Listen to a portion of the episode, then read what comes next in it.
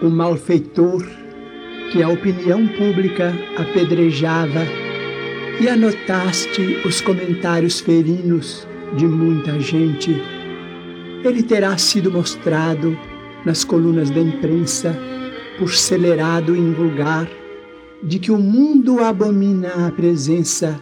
Entretanto, alguém lhe estudou a face esquecida de sofredor e observou que ninguém, até hoje, lhe ofertou na existência o mínimo ensejo de ser amado a fim de acordar para o serviço do bem. Soubeste que certa mulher caiu em desequilíbrio diante de círculos sociais que fizeram pesar sobre ela a própria condenação. Alguém, todavia, enxergou-lhe a face oculta e leu nela, inscrita a fogo de aflição, a história das lutas terríveis que a acusada sustentou com a necessidade, sem que ninguém lhe estendesse mãos amigas nas longas noites de tentação. Percebeste a diferença do companheiro que se afastou do trabalho de burilamento moral em que persistes, censurado por muitos irmãos e refletidamente aliados a todos os críticos que o situam agora entre os tipos mais baixos de covardia. Alguém, contudo, analisou-lhe a face ignorada, mil vezes batida pelas pancadas da ingratidão, e verificou que ninguém apareceu nos dias de angústia para lenir-lhe o coração ilhado no desespero.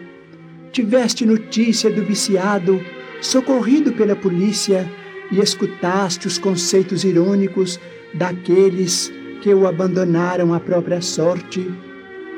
No entanto, alguém lhe examinou a face desconhecida de criatura a quem se negou a bênção do trabalho ou do afeto e reconheceu que ninguém o ajudou a libertar-se da revolta e da obsessão.